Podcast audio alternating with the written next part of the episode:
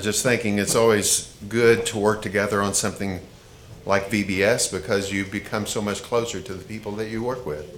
I appreciate each and every one of them, and we work so closely together on VBS. But today we're going to be looking at a scripture from Ephesians chapter 1 or chapter 2 verses 1 through 10. It actually includes our key verse for Vacation Bible School, which is the 10th verse. And that's kind of what got me looking at preaching this because I thought it would be nice to kind of preach from he, from Ephesians chapter 2 and since it had to do with VBS and I got to looking and I realized I have never preached on this before, which I thought was strange because I know that I have referred to it many, many, many, many times. But uh, today is the first time I believe that I've ever preached on this, and it is a powerful, powerful section of Scripture. There's just so much for us to learn in this here today, but we're going to be talking specifically about how we are saved by grace through faith for good works. And uh, it's such a good lesson for us here today. It's a good lesson because, oddly enough and strangely enough, in the United States in particular, the gospel has been twisted into something that it's not. Primarily, if you ask people on the street, what will it take for you to get into heaven? They will s- begin spouting off their good works, all the good things that they have done. And people have the impression that in order to get into heaven, you have to be on the heavier side of the scale. In other words, these are the good things you have done, these are the bad things are, that you've done. As long as the good outweighs the bad, then you're going to make it into heaven. And sadly, this is a misconception that we must deal with in the church. We believe that salvation is through grace alone, amen, and through faith alone. And so that is what this section of Scripture teaches, and it teaches it very well. We are not saved by our works, we are not saved by a combination of faith and works. We are saved by faith alone, by the grace of God alone. And so, if, if that's all you were to get out of this sermon today, and you just wrote that down on your sheet, you, you would be doing good. You would ha- take home exactly what I want you to understand. But to make it straight, the message today is that we are saved by God's grace through faith for good works. This is exactly what we talked about in Vacation Bible School. Verse 10 was our key verse. We are saved for good works. And that's a good thing for us. So let's go ahead and start by reading our scripture. I'm going to ask, please, that you stand as we read scripture. We're going to be reading, of course, Ephesians 2, verses 1 through 10. And here we go. And you were dead in the trespasses and sins, in which you once walked, following the course of this world, following the prince of the power of air, the, air, the spirit that is now at work in the sons of disobedience, among whom we all once lived in the passions of our flesh, carrying out the desires of the body and the mind and were by nature children of wrath like the rest of mankind. But God, being rich in mercy, because of the great love with which He loved us, even when we were dead in our trespasses, made us alive together with Christ. By grace you have been saved, and raised us up with Him and seated us with Him in the heavenly places in Christ Jesus, so that in the coming ages, he might show the immeasurable riches of his grace and kindness toward us in Christ Jesus. For by grace you have been saved through faith, and this is not your own doing, it is a gift of God, not as a result of works, so that no one may boast. For we are his workmanship, created in Christ Jesus for good works, which God prepared beforehand that we should walk in them. Let's pray. Father, we thank you so much today for this scripture. We thank you for the place it has played all down through the church age in helping us to understand grace and faith and the gift you have given to us, and that you have created us for good works. You see, it's, it's not our works that makes the difference, but it's the work that you have done in us We are your workmanship. You have created us as new beings in Christ Jesus. And we want you to receive the glory and the honor for that. And so help us to learn from this, help us to pray that we accept what it says and pray that it would change our lives so that we would become, in essence, trophies of yours, putting your grace on display for all to see. We ask that you be with us during the rest of our message. We ask all these things in Christ's name. Amen. Amen. Okay, so if you have ever prepared a lesson or ever prepared a sermon or something like that, this one's relatively easy as far as uh, kind of a structure. Usually, you kind of like to have an outline of your sermon to go by. In case you forget what you're talking about, you can go back to your outline and pick it up very quickly. But this has a very simple outline, and you can see that on your page that I gave you for you to take down some notes. And so, just real quickly going down through there, we're going to talk about what it was like in our life before we came to know Christ. Secondly, we're going to talk about the miraculous way in which God intercede on our behalf by spiritually raising us from the dead. And then, third one, we're going to see how we are God's workmanship. So if you just uh, keep that with you and write down some notes uh, that you want uh, that God is speaking to you about, then um, that page will have been put to good use. So today's teaching, by the way, we are saved by God's grace through faith for good works, and will that will bring glory to God. So let's talk a little bit about what our life was before we came to know Christ. This, of course, affects everyone. It affects all of us. None of us were born into the Christian kingdom, but we had to be reborn into that kingdom. But I want you to listen closely to this and, and try to really get what the Bible is trying to say here, because I think so many people try to soften this. And uh, sorry about talking about sin so much, but sin has had a disastrous effect in our world and on our lives personally. And it goes to the very words that Paul is saying to us here that our life before experiencing God's grace was very ugly. It really was very ugly. The scripture says, and it says in our verse that we just read, that we are dead in our trespasses and our sins. Let me say that again we were dead in our trespasses and our sins. We're dead in our sins, which means that spiritually, our spiritual con- condition is that of deadness. Now, it's not talking about our physical body, obviously. Our physical bodies still function. But before we come to know Christ, we are spiritually dead. In other words, we have no way to relate to God spiritually because we are dead. Listen to this we are not unconscious, we are not asleep, we are not sick in need of a hospital, we are dead. Can I make that any clearer? We are dead. We are unresponsive. We cannot hear the gospel. We can hear the words of the gospel.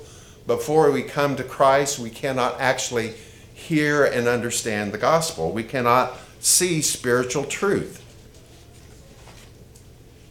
Romans 3 10 through 12 says, As it is written, none is righteous, no, not one. No one understands, no one seeks for God. All have turned aside. Together they have become worthless. No one does good, not even one. This is our spiritual condition before we come to Christ. 1 Corinthians 1:18 says, "For the word of the cross is folly to those who are perishing." But to us who are being saved, it is the power of God. It's folly to those who are perishing because they're dead. Okay, they're, they're dead. We were dead. I don't know if you guys remember a movie called Sixth, Sense. Remember that movie? It's probably, I don't know, 25, 30 years old now, I guess. I have no idea. But the idea about this story is that there was a young boy who could see dead people they would appear to him just like anyone else. He said the problem is, he was telling this to his counselor who was also dead, but he didn't know it. He says they're dead, but they don't know they're dead. And that's exactly how we were before we became Christians. People would say, You say I'm dead, you're, you're crazy. I am not dead, but we're talking spiritually, right? There's no connection between God and someone who is not saved. They are spiritually dead. We are like Lazarus dead, right? The picture of Lazarus in John chapter 11 is more than just a story of Jesus who goes and brings his, his uh, friend back from the dead, but it's a story about how spiritually we are dead and we must be called out by God in order to live. Remember what Jesus did to Lazarus? Was he was Lazarus dead by the way? Yeah, he was dead. He was dead. He was put into a tomb. He was embalmed, had the spices all put onto him. He was wrapped up. He'd been in the tomb for how long? 4 days. He was dead because they said, "Lord, you can't go into there now because the smell is going to keep you away. You're going to want to turn back and come the other way." But you remember, I'm getting ahead of myself a little bit, but do you remember what happened when Jesus got there? He said, Lazarus, come out. And he came out. He was spirit he was physically dead. We are spiritually dead. We need that same calling on a spiritual level. We are we were way beyond CPR. You know, CPR does not help with a dead person or any other life saving means. We are not treading water hoping for someone to throw us a life preserver. We are dead and we're at the bottom of the lake. We need someone to raise us from the dead. And that's exactly what Jesus Christ has done. Amen. We are at the bottom of the lake. Jesus is not a life preserver, He is a life raiser, He is a life resurrectionist, however you want to put it. But we have a problem, and He is the remedy for it the remedy, the problem that we have is that we have a heart of stone before we come to know Christ. This is clearly illustrated in the book of Ezekiel that our heart and the heart of the people of Israel then was like stone. It's not, it's not, it's not easily uh, moved by the Holy Spirit. Our heart, which was designed to relate to God, is as cold and dead as stone before we come to know Christ. We need a change of heart. But we cannot do it because we're dead. We can't do it, right? We cannot change our heart. We cannot change our mind about Christ. We are dead. Because we are spiritually dead, dead, listen to these things that the scripture talks about that are that was true of us. We followed the world we follow the world. The world is not going in a very good direction right now, right? We do not want to follow the world. Uh, I guess we're all kind of sort of the same age, a little bit of difference in, in ages in here, but we're all grown ups, we're all adults, we all remember 20 years ago, 30 years ago. We know the changes that our nation has gone through, the world, in fact, has gone through as far as morality and promiscuity and uh, homosexuality and even adultery is on the increase. Even among Christian families, adultery is on the increase. We know that the world is going in a direction that Christ did not go in. We're asked to follow Jesus Christ. But as spiritually dead people, we followed the way of the world into more and more uncleanness. And it's like the verse in Judges. Every so often, this verse is repeated, and it's actually the very last verse of the Bible of Judges as well. It says, In those days there was no king in Israel. Every man did what was right in his own eyes. That's where we're at in our culture, right?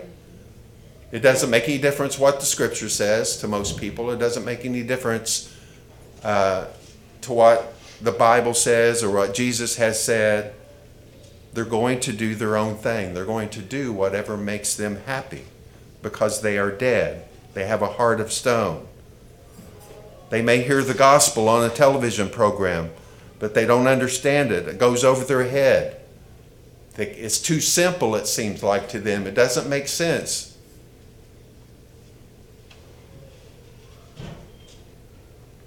Also, because we are spiritually dead, we follow the prince of the power of the air. Did you know that before you were saved that your father was not God, that your father was Satan? This is what the Bible clearly says, not only here, but also uh, Jesus says that to the to the Pharisees, that their father was Satan. That is the one whom we were following. We were not following God. We were not following Jesus. We were following Satan. We fit right in with the sons of disobedience in our prior life. This is true of all of us prior to knowing Christ. You may say, Well, I was a pretty good person, but uh, good, even Jesus himself was called good teacher, and he said, No one is good but God. We have an elevated sense of what it is to be good, and we leave God out of the equation. There's no good unless you acknowledge God. That's the beginning of goodness. We lived according, in this spiritually dead state, we lived according to the passions of our flesh. In other words, whatever this body and the flesh says that we should do, that is exactly what we did. There was no self discipline, there was nothing like that. We carried out the desires of the body and the mind. And then we were nature, by nature. We were by nature, because of our death, children of wrath just like all of mankind. All of us at one time were headed to a punishment by fire. And it's as though we have been snatched out of the fire. Amen? Amen. we have been snatched out of the fire. Psalm 14:3 says this about this all and this inclusiveness of everyone being in this position at one time. It says they have all turned aside together, they have all become corrupt. There is none which does good, not even one. Folks, this is serious business, and I can tell by your quietness this is serious, that you're paying attention. The reason, one reason that we talk about sin so much is because it had such a, has such a devastating control over us that to be delivered from that is the most glorious of things, right? I mean, how many times have you heard that a diamond is best presented on a black background so that it sparkles? And so, what we're doing by talking about sin is shining a light upon the gospel in such a way that we see how much it is truly worth and how glorious it really is to be saved by God. And so we get to verse 4, and there are those two words that separate this section of Scripture. We've been talking about what it is to be spiritual, spiritually dead, and then verse 4 starts out, but God. God interceded, didn't he? God interceded. God took, took action to spiritually raise us from the dead. He had to do that because we could not do that alone. In this scripture, following scriptures, verses 4, 5, and 6, it talks about how God is rich in mercy toward us. Amen? Can I get amen to that? God is merciful to us.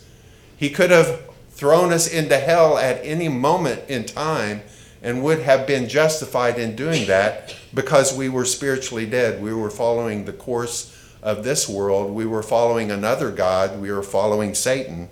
He could have at any time cast us into hell, and yet he waited. He was patient. He was merciful toward us.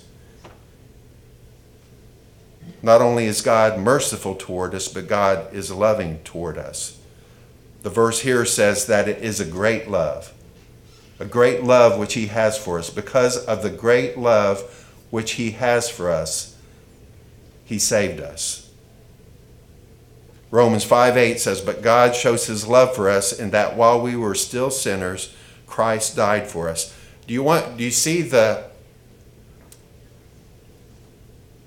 the uh, initiative that God took? Even before we would ever make a move toward Him, He made, made the move toward us to save us. He made us alive in Christ. Amen. He made us alive in Christ. Read verse 5. Even when we were dead in our trespasses, He made us alive together with Christ. By grace you have been saved. Hallelujah. Praise the Lord. Yes. Hallelujah. Praise the Lord. He made us alive in Christ. Another way of saying is this is that we had to be born again. He made us alive in Christ is the same thing as being born again. We were given a new heart. The heart of stone was taken out, and the heart of flesh was put back in so that we can now relate to God. This is clearly prophesied in the book of Ezekiel, both for the nation of Israel, but also, I believe, for us as well. Just listen to this. I know this is a little bit of reading, but listen to this and see if you don't find a parallel with what we're talking about. Ezekiel said, The hand of the Lord was upon me, and he brought me out of the spirit of the Lord and set and brought me out in the spirit of the Lord and set me down in the middle of the valley. It was full of bones. And he led me around among them, and behold, there were many on the surface of the valley, and behold, they were very dry. And he said to me, Son of man, can these bones live? And I answered, O Lord God, you know. Then he said to me, Prophesy over these bones, and say to them, O dry bones, hear the word of the Lord. Thus says the Lord God to those bones Behold, I will cause breath to enter you, and you shall live. And I will lay sinews upon you, and will cause flesh to come upon you, and cover you with your skin, and put breath in you, and you shall live. And you shall know that I am the Lord. So I prophesied as I was commanded, and as I prophesied, there was a sound, and behold, a rattling, and the bones came together, bone to its bone. And I looked, and behold, there were sinews on them, and flesh had come upon them, and skin had covered them, but there was no breath in them. Then he said to me, Prophesy to the breath, prophesy, Son of Man, and say to the breath, Thus says the Lord, Come from the four winds, O breath, and breathe on these slain, that they may live. So I prophesied as he commanded me, and the breath came into them, and they lived and stood on their feet, an exceedingly great army. Then he said to me, Son of man, these bones are the whole house of Israel. Behold, they say, Our bones are dried up, and our hope is lost. We are indeed cut off. Now, I hope you can see the parallel between what we've been talking about being spiritually dead. There's nothing more dead than dry bones laid out in a valley, right? And yet, God is able to breathe life into those bones, and He is able to breathe life into us as well, Amen. so that we can spiritually be raised from the dead, that we can be born again. One more time from Ezekiel. Bear with me, it's not quite as long. Therefore, say to the house of Israel, Thus says the Lord God, it is not for your sake, O house of Israel, that I am about to act, but for the sake of my holy name, which you have profaned among the nations to which you came. And I will vindicate the holiness of my great name, which has been profaned among the nations, and which you have profaned among them. And the nations will know that I am the Lord, declares the Lord God, when through you I vindicate my holiness before their eyes. I will take you from the nations and gather you from all the countries and bring you into your own land. I will sprinkle clean water on you, and you shall be clean from all your uncleanness. And from all your idols I will cleanse you, and I will give you a new heart, and a new spirit I will put within you. And I will remove the heart of stone from your flesh, and give you a heart of flesh. and I will put my spirit within you and cause you to walk in my statutes and be careful to obey my rules. God is a miracle maker, right? He takes dead bodies and brings them to life. He does it so that in the ages to come, he might show the immeasurable riches of his grace and kindness toward us, Jesus, in, in Christ Jesus. He does this all because he wants to show his kindness to us for generations and eons and eons into the future. Imagine that. He loves us, doesn't he? Amen. He wants us to be with him. So, how does he do this? How does he do this? Well, Ephesians 2 8 and 9, I believe, have the answer. It says, For by grace you have been saved through faith, and this is not your own doing, it's the gift of God, not as a result of works, so that no one may boast. This verse makes it clear that we are saved by God's grace. You might have a little bit of under, hard time understanding God's grace, and that's understandable because it is. We do sing the song, it's amazing, right? And so it's beyond our comprehensions in some sense. But God's grace is Him showering upon us favor when we do not deserve it. Sometimes we use it, the acronym, acronym God's riches at Christ's expense is a good way to put that as well. It is God giving us something that we do not deserve. And in fact, we often deserve the opposite.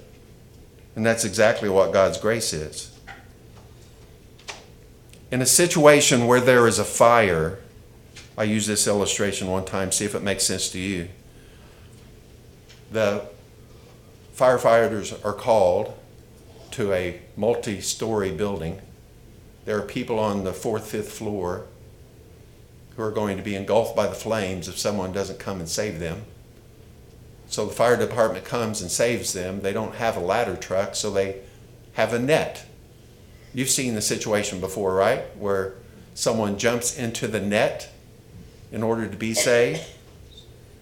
Grace is that net.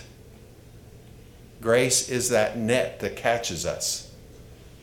Faith is the jumping, right? You have to jump. Yes. You have to jump. You have to trust in the net that is going to protect you and save you. And that's a pretty good description of what God's grace is and how faith and how they both work together. Now, the scripture here says that this is a gift of God. And people ask the question well, what is the gift of God? Is it the grace or is it the faith? It's both. Grace itself in the, in, the, in the Greek actually comes from the word meaning gift. Charis. It means gift. And it's talking about this whole verse. God's grace is a gift.